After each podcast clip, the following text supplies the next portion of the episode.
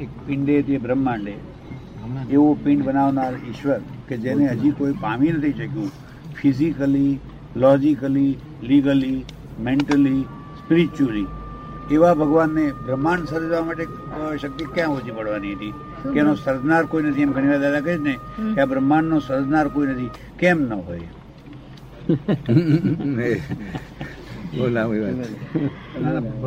એમનો પ્રશ્ન છે કે આ ભગવાન છે તે જેને કોઈ મેન્ટલી ફિઝિકલી સ્પિરિચ્યુઅલી પામી શકે એવો નથી. આપણા બોડી જેને બનાવ્યું છે. પિંડેસો બ્રહ્માંડ એમ કહું. પિંડે સો બ્રહ્માંડે. પિંડેશ બ્રહ્માંડ. આ પિંડ બનાવનાર કોણ? ભગવાન. એમાં અનંત શક્તિઓ છે. એમાં એનો અંશ છે. જેને સાયન્સથી મનથી સમજી ન શકાય. અનિવર્તનીય છે. તો એવા ભગવાનને માટે એક બ્રહ્માંડ શું? ચૌદ બ્રહ્માંડ બનાવવા માટે એને કઈ જાતિ શક્તિની જરૂર પડે? કશી જરૂર નહીં પડતી. પણ દાદા તમે કહો છો કે બ્રહ્માંડને કોઈએ નથી બનાવ્યું. It is a circumstantial evidence why don't you say is a fact બનાવ્યું છે એમ કે નહીં. હા. ભગવાને જો બનાવ્યું એમ કે નહીં તો તો ભગવાન બહુ આરોપી ઠરી જાય. કરતા. ભગવાનનો સ્વભાવ બનાવવાનો છે જ નહીં. બનાવવાનો સ્વભાવ એમનામાં કરતા કરતાપદનો સ્વભાવ જ નથી. એ એમની હાજરીથી આ બધું ચાલ્યા કરે છે. શું છે? એમની અસ્તિત્વ એમનું હાજરીપણું એ જ આ જગતનું છે તે ચલાવવાનું. સમજ પડે ને? પણ એ હાજરી ના હોય તો બંધ થઈ જાય. તો એની ત્રણ આરોપિત શક્તિઓ બ્રહ્મા વિષ્ણુ મહેશ આ એનો બધો ગની ઘટમાળ છે બધી? એ પછી ગોઠવણી કરી. ગોઠવણી. વૈદોય સમજી જાય કે અનામાં રજોગુણ હોવો જોઈએ. રજોગુણ. રજોગુણ ને એને સ્વીકારવા પડે, કોને? વિષ્ણુ ને સ્વીકારવા પડે. તો રજોગુણ. વિષ્ણુ. સત્વગુણ હોય તો બ્રહ્માને. અને તમો ગુણ હોય તો મહાદેવજીને. તમો ગુણ એટલે કફની પ્રકૃતિ. શું? અને સત્વ ગુણ એટલે પિત્તની પ્રકૃતિ. જેટલા જેટલા મહાત્માઓ હોય ને, બધા ઘણા ખરા પિત્તની જ પ્રકૃતિ હોય. કેવી હોય? બહુ સાત્વિક ગુણવાળી છે. તો દાદા જેવા કે છે? આપ જે દાદા જેવા હા મારે તો બહુ જ પ્રકૃતિ ભારે મને તો વીસ વીસ વર્ષથી અસાત્વિક વિચારે નથી આવતો મને. કારણ કે આખી પ્ર- પ્ર- પ્રકૃતિ જ મજબૂત પિત્તમાં. જે ખાવું તેનું પિત્ત થાય પણ ખાવાનું પિત્ત સાત કેમ થાય છે? દૂધપાકથી ને એનાથી થાય છે તાર ના. મને દૂધપાક મેલ્યો હોય બીજું બધું મેલ્યું હોય પણ જો તીખું મેલ્યું હોય ને તો પેલું અડું એટલે તીખાનો આ મારી પ્રકૃતિ સમજ પડી તે પણ આ બે ત્રણ દાડાથી મારી ફેરફાર થઈ છે. મેં અમને કહ્યું કે હવે મને આખી જિંદગી તીખું ફાવતું હતું. તે અમને આપણે બે દાડાથી કહું છું, તીખું ફાવતું નથી, ફેરફાર થયો છે. પ્રકૃતિનો કઈ ફેર થયો છે. સમજ પડી ને? એટલે પ્રકૃ- પ્રકૃતિ તીર્થ ગુણ ઓછો થવા માંડ્યો. સમજ? નહીં તો તીખું જ જોઈએ છે બેવ ટાઈમ. હવે પેલા છે તે રાતે યોજના ઘડે કે ના કરે રાતે? ઓળી ને? એ કાકા યોજના જ કરતા કે આમ કરીશું તેમ કરીશું પેલા રૂપિયા આવશે? તે કે બંગલો બાંધીશું અને કમ્પાઉન્ડ કરી આવીશું છોકરાને. પછી કમ્પાઉન્ડ મનમાં ચિત્ર હોવું કે આવી ડિઝાઇન જાળી જાળી બધું ચિત્ર મેં ચક્કર જવાની તૈયારી થઈ તૈયાર લુગડા બધ, તારા કપડા બધ. જવાની તૈયારી થઈ હોય નોમી કાઢવાની તો. દસ વર પછી જવાના ભાઈ. બધાને કાકા જવાનું કે નહીં જવાનું? અને આ આ હારું, આ બધું તોફાન. આ, તમે ભગવાન તો શું કે છે? કે ભાઈ કોઈ માણસ દુખી છે નહીં દુઃખ નહીં બૂમો પાડો છો એ તમારી ભૂલતી છે કે છે? મારી ભૂલતી નથી. કારણ કે દરેક જીવ માત્ર એ કુદરતનો ગેસ્ટ જ છે. અને ગેસ્ટ કોઈ જગ્યાએ દુખી થયો હોય એવું દુનિયામાં કોઈ માને નહીં. કુદરતનો કોણ છે? ગેસ્ટ ગેસ્ટ તે પોતાના ગેસ્ટને જે જરૂરિયાતો છે તેને કુદરત બધી રીતે એને સપ્લાય કરે છે. શું કે છે? અને હવા જેવી ચીજ તો એ સંડાસમાં બેઠો હોય ત્યાં પણ પહોંચાડે છે. હવા પાણી સૌથી વધારે વધારે જરૂરિયાત ચીજ હવા. એ કુદરતને ત્યાં બહુ કિંમતી ચીજ તો હવા છે. એક પાંચ કલાક જો નાક દબાઈ રહ્યો કે ભાઈ ખલાસ થઈ જાય તોય પણ આ લોકોને હવાની કિંમત જરાય નથી, અમને હીરાની કિંમત છે. શેની કિંમત છે? જેની જરૂરિયાત જ નહીં કુદરતની ક્યારે. હીરાની કિંમત મોટા મોટી કિંમત હોય તો હવાની છે. એ તમને તદ્દન ફ્રી ઓફ કોસ્ટ છે. એની ટાઈમની એની પ્લેસ પછી સેકન્ડરી પાણીની જેટલી જરૂરિયાત છે. એ પાણી થોડી કિંમતે સહેજે મળી રહેવું છે. વધારે કિંમત એ નથી. એક મહેનત મહેનત ના ફળ રૂપે છે. હવા વગર રહેતે છે. શું છે? એની વેર કોઈ પણ જાતની મહેનત ના કરવી પડે હવા પાણીમાં સહેજ મહેનત કરવી પડે. ખોરાક ખાવામાં થોડીક જ મહેનત કરવી પડે. સમજો ને? બધી ચીજ તૈયાર. પછી કુદરતે તમને ગેસની પેટ રાખ્યા છે પણ તમારે ઘેર ગેસ થયેલો માણસ હોય તે રમાબેન કઢી હલાવતો હોય ત્યાં જઈને ડખો કરે તો આપણે ના સમજે કે આ ગેસ નલાયક છે અનફિટ ગેસ છે. તેવું આ લોકો ડખો કરે છે. ગેસ થઈને ડખો કર્યા કરે. નહીં તો આ જાનવરો આ જાનવરો બધા કુદરતના ગેસ છે. કોઈ જાનવરને કશી કોઈ કોઈ કોઈ દવાખાનામાં જવું પડ્યું? કોઈ જાનવર દવાખાનામાં જવું પડે છે? કેવા શરીર શરીર હોય છે કેવું? એક ફક્ત મનુષ્યને ભાઈબંધી કરે તે જાનવર તો મનુષ્ય જેવા થઈ જાય બિચારા મનુષ્યની મિત્રાચારી કરી તો તો રોગ બેસી જ જાય. પણ જેને મનુષ્યની મિત્રાચારી નથી કરી કારણ કે મનુષ્ય નિરાશ્રિત છે. એ આશ્રિત નથી. ક્યારેય પણ ના બોલે એ વાક્ય. છતાં આજ બધા જ જીવો એવું બોલે એવું છે. એક એક મહારાજ એક મારું શું થશે એવું માનવા વાળું નથી? કારણ કે મારી પાસે ભગવાન છે. શું થયું? એટલું તો તું અહંકારી હોય તો ખરો અહંકાર રાખ. તું શું થયું? અભય સ્થિતિ ક્યારે. આવે? એ અભય સ્થિતિ ક્યારે આવે? એ અભય સ્થિતિ ક્યારે આવે? હે? એ અભય સ્થિતિ ક્યારે આવે? તો પોતાના મનમાં એમ નક્કી થાય કે હું હું છું હું છું ભગવાન છું પણ મને એ પદ દળતું નથી એવું જો નક્કી થઈ જાય તો તો પછી વાંધો નથી જો આ તો એને શંકા છે. આઈશ નહીં આઈશ નહીં આઈશ નહીં, આઈશ અરે મારે શું આની શંકા છે. તું ભગવાન જ છો. તારું ભાન જતું રહ્યું છે. કઈ મોટા પરસોત્તમદાસ શેઠ હોય, બે કરોડ, બે બે મેલના માલિક હોય, પણ કઈ એનું ભાન જતું રહ્યું માટે કઈ પરસોત્તમદાસ મટી ગયા? શેઠ જ છે. તો બધી લોકો પંખો જ નાખ્યા કરે, પંખો, ભાન જતું રહે તેમ ભાન કરી જતા રહેલા ભગવાન છો. શું છો? અને અને તમને બધાને શું કહ્યું? હિન્દુસ્તાનના લોકોને તો? વિભૂતિ સ્વરૂપ ભગવાન ગયા છે. શું કહ્યું છે? વિભૂતિ રૂપે ભગવાન પણ પોતાનો જાતનો જ ખ્યાલ ના હોય પછી મારું શું થશે કે તારું શું થવાનું છે? અહીં શું થયું? અહીં શું સુખે હતું? તું આ કોળ કોળ કરતે. કયું સુખ હતું? તું સુખ માની બેઠો છે આને સુખ કહેવાય જ કેમ? આ ખાવા પીવાનું એ તો બધી મસ્તી કૂતરાને હોય છે. અમારે સુખ કહેવાય જ કેમ? સુખ તો સ્વતંત્રતા હોય છે. કોઈ બાપો ઉપરી ના જોઈએ ઉપરી એટલે બોસ હોય ત્યાં સુધી સુખ જ કેમ કહેવાય? જ્યાં બોસ તે સુખ મને તેર વર્ષે એમ થયું હતું મારા બોસ ના હોવો જોઈએ. શું કહ્યું? મારા બ્રધર કે છે એને વિલાયત મોકલીએ. મારા ફાધર ને વાત કરતા હતા. બ્રધર કોન્ટ્રાક્ટર હતા એટલે કંઈક હતું, કઈ પાસે હશે. તેમના મનમાં આવ્યું કે મારા ભાઈને વિલાયત મોકલીએ. તે મેં બેવજની વાતો મેં સાંભળી. તેર ચૌદ વર્ષે. કે આ બેટિંગ થઈ જાય? મેટ્રિક થઈ જાય એટલે વિલાયત મોકલીએ એટલે મેં વિચાર કર્યો કે આ વિલાયત મોકલવાનો આ લોકોને શું ફાયદો હશે તો આ લોકો આવો બધા વિચાર કરે છે. મેં વિચાર કર્યો તેર ચૌદ ઉંમરે. એટલે પછી મેં જાણ્યું કે અમારે એક પિતરી હતા તે વિલાયત જૈન સુભા થયા હતા વડોદરા રાજમાં. અમારા કુટુંબ પિતરી હતા તે. અમારા ભાઈ થતા છઠ્ઠી પેઢીએ એટલે અમારા ફાધર મને એમ કે આવું કઈ થાય ને સુબો થઈ જાય તો સુબાનો બાપ કેવો? કેવું મેં વિચારી નાખ્યું? મારા ફાધર મનમાં શું થાય? કે હું સુબાનો બાપ છું, મારી મારી આ કરી સમજ પડે ને? એટલે મેં વિચારી નાખ્યું, બાપને અમને ફાધર ને આવું થવું ઈચ્છા છે. ભાઈને શા માટે હશે? ભાઈના મનમાં એમ કે, હા, સુબો થશે, આપણી આબરૂ વધશે, કમાશે, તો આપણે વાપરીશું મજા કરીશું? તો ભાઈ, એમના ઘાટમાં છે, બાપા, એમના ઘાટમાં, હું મારા ઘાટમાં છું. મેટ્રિક પાસ થવું તો મને મોકલશે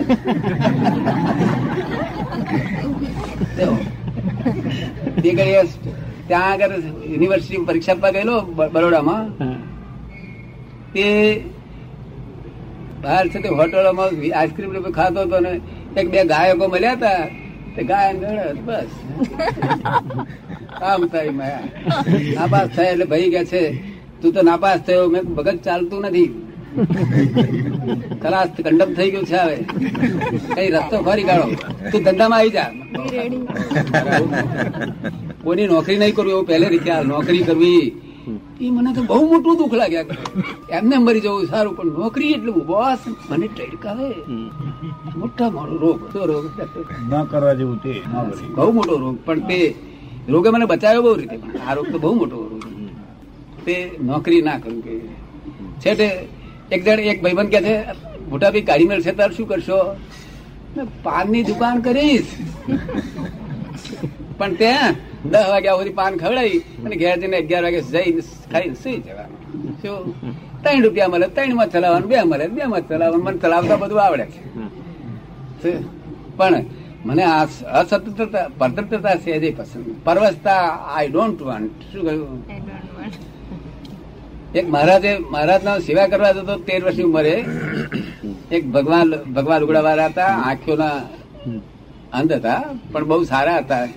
હિન્દુસ્તાની હતા, ઉત્તર પ્રદેશ. બધાની જોડે શીખી ગયેલો હતો, એમને ત્યાં પગ બગડ બહાર જવું. મને કે છે, ભગવાન, તુમકુ મોક્ષ ભગવાન. બાપજી, મારે એક જ જાણવું નથી કહ્યું. મને જો ભગવાન મોક્ષ લઈ જાય, તો મારે જવું નથી કહ્યું. શું કહ્યું? એવો મોક્ષ મને ખપતોય નથી.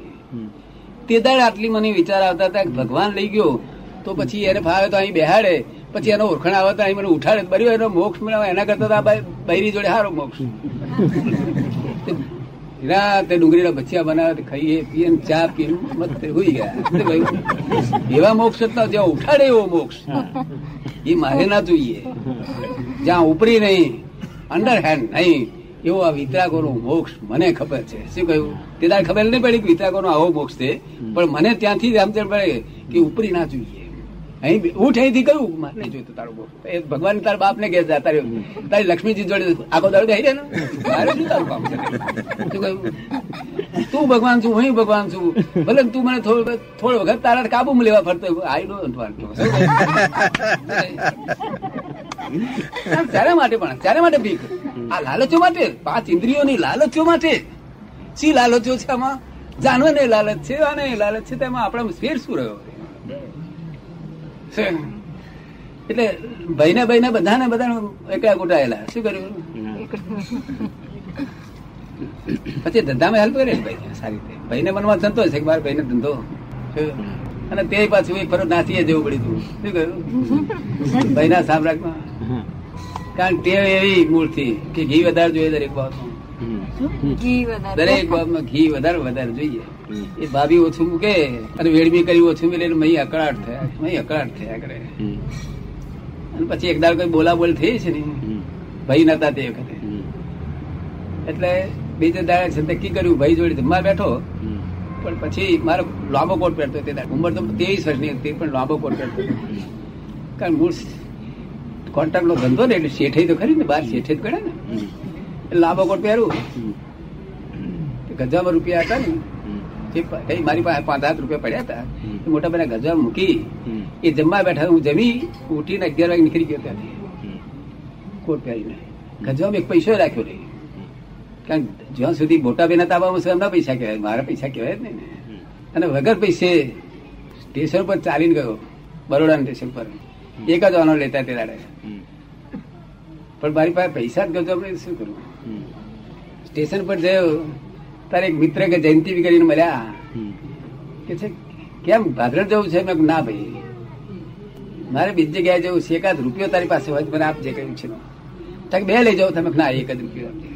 મેં પૂછી લીધેલું કે અમદાવાદના પંદર આના છે. શું છે?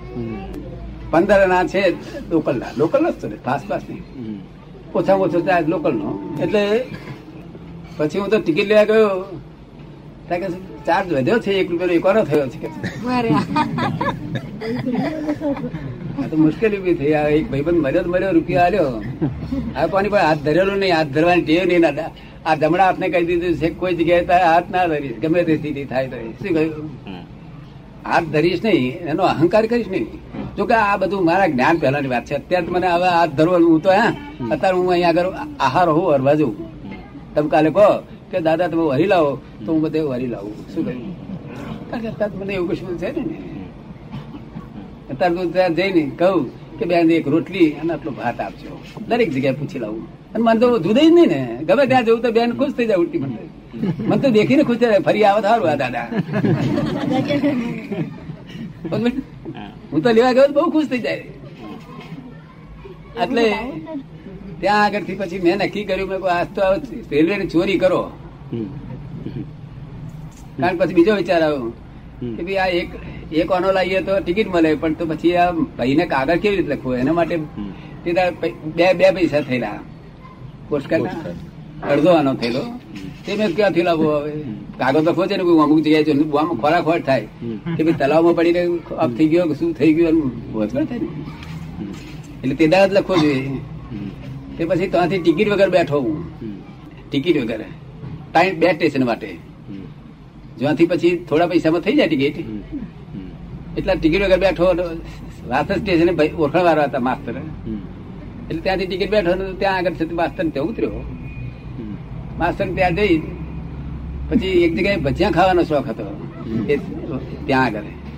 વાસદમાં. તે ત્યાં ત્યાં જઈને એક વાર ભજીયા ખાયા. શોખ હતો એટલે. અને બે પૈસાનું ક્યાર લખ્યું? અને પછી વધ્યા એની ટિકિટ લઈ લીધી. પહેલી વખત અમદાવાદ જઉં છું. બાવીસ વર્ષે હું પહેલી વખત અમદાવાદ જઉં છું. શું થાય છે? ત્યાં આગળ એક ભાઈબંધ બીજા ઘણા મિત્રાચાર ઓળખાણ બધા બહુ પણ એક ભાઈબંધ તો ખાસ દરરોજ લખ લખ કરે કે તમે ફરો આવો આવો. પણ મારે એવો ટાઈમ ના લે ઠંટાનો ધંધો. આ નાસી નાસી ઉઠ્યા છે તારે એમનો વખત આવ્યો. શું થયું? તે ત્યાં આગળ અમદાવાદ સ્ટેશને ઉતર્યો. હવે એને ઘેર જવું એના માટે તે દાડે ઘોડાગાડીઓમાં કઈ પૈસા ખર્ચવા પડતા હતા. શું છે? અને મુંબઈ શહેરમાં ફરે અમદાવાદ શહેરમાં ફરેલો નહીં. વાંચે છ વાગે ઉતર્યો. શું થયું? અંધારું થયું. પણ મારી બ્રિલિયન્સી ખરી હા? તારો મેળવી જવું કે આ માણસ કોલસાનો વેપાર કરે છે. તો એનું એડ્રેસ ભલે નથી. હું એડ્રેસ કોઈનું લેતો નહીં કારણ કે તમારી ઈચ્છા નથી. અત્યારે કોઈનું આખી જિંદગીમાં એડ્રેસ કોઈનું લખ્યું નથી મેં. મારી ઈચ્છા જ નહીં ને. એટલે પેલાનું એડ્રેસ નહીં લીધેલું. જયારે જઈશું ત્યારે હવે ભરી રહેશે. તે રસ્તામાં જતા જતા હોટલ વાળાને પૂછવા મળ્યું કે ભાઈ જમનાદાસ પટેલ કરી રહી તમારા કોલસાના મોટા વેપારી છે. એમ કરતા કરતા આઠ દસ દેખો તો પછી એડ્રેસ બેડ્રેસ બધું લખાયું તો પહોંચી ગયું. નરસિંહ મહેતા ને ભાભી મર્યા તેથી એમનું કલ્યાણ થયું. આ ભાભી મારું કલ્યાણ કરશે એવું કહેતા હતા ખરો. પણ તોય સહન ના થયું. શું અને ભાગ્યો. બિદાડ મોટા વિપાસ તેડવા આયા. અરે, આવું થાય કે ના થાય, પણ છતાં થઈ ગયું અને ત્યાંથી મેં નક્કી કરેલું પાછું કોન્ટ્રાક્ટ નો ધંધો ધંધો એવો સરસ આવડે કોઈ પણ બાબતમાં હાથ ઘાલું નહીં. તરત આવડી જ જાય. અંદર ક્લિયર ને, બધું તરત આવડી જાય. એટલે ધંધો એવો સરસ આવડે એટલે પછી મેં ત્યાં જઈને એક જણે પૂછ્યા પછી હવાનું કરું શું? અહીં કોકને તો ખાવા માટે પડી રહેવાનું નથી. મેં પેલાને કહ્યું, મેં જો તમને કોન્ટ્રાક્ટના ધંધામાં આઈ વિલ હેલ્પ યુ હું તમારો સર્વન્ટ તરીકે રહેવા માંગતો. તમે મને કશું કહી શકો? મારે તમારી પાસે કઈ જોઈતું નથી. શું હું ફક્ત મારા ખર્ચ જો જો હું મારી બેરે ઉપાડ કરું, તે તમારે આપવા લેવા નથી કારણ નહીં. હું મને ઠીક લાગે તો હું ઉપાડું અને તેમાં તમારે જો ઠીક અનુકૂળ આવે બીજા મહિને આ પાડજો. શું કહ્યું? તમારી દખલ નહીં કોઈ જાતની. પેલે માણસ તો એટલો બધો ખુશ થઈ ગયો પણ આ મોટા બી આયા એટલે પાછું જવું પડ્યું. આવું બધું હા. અનેક જાતના અનુભવો થયેલા હોય. શું ના થયું હોય? જ્ઞાની પુરુષ કોઈ પછી આગળનો કઈ આશ્રમ ભૂલી જાય કે? બધું આ વાતની જરૂર નથી છતાં જો નીકળી ને આની કઈ જરૂર હતી આ વાતની? તો પછી નીકળી ગયું. આવી છે. આગળ આગળ. આગળ આગળ વાત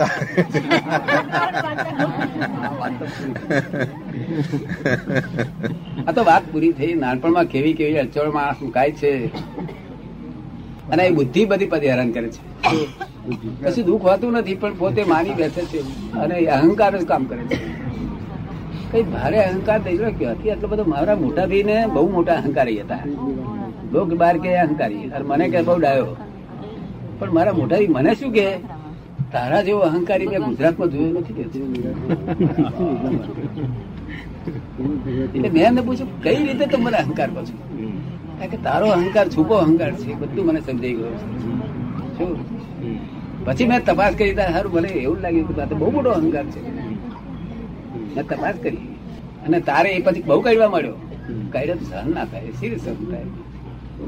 આ પદ બદલવાનો છે એ તો આ જ્યોતિષારે કહેલું ફાધર ને હમ. કે આ જુદી જાતનો તમારો ધર્મ થયેલો છે. ફાધર મધર ને થયું સફળ થયું મારા એ દાડો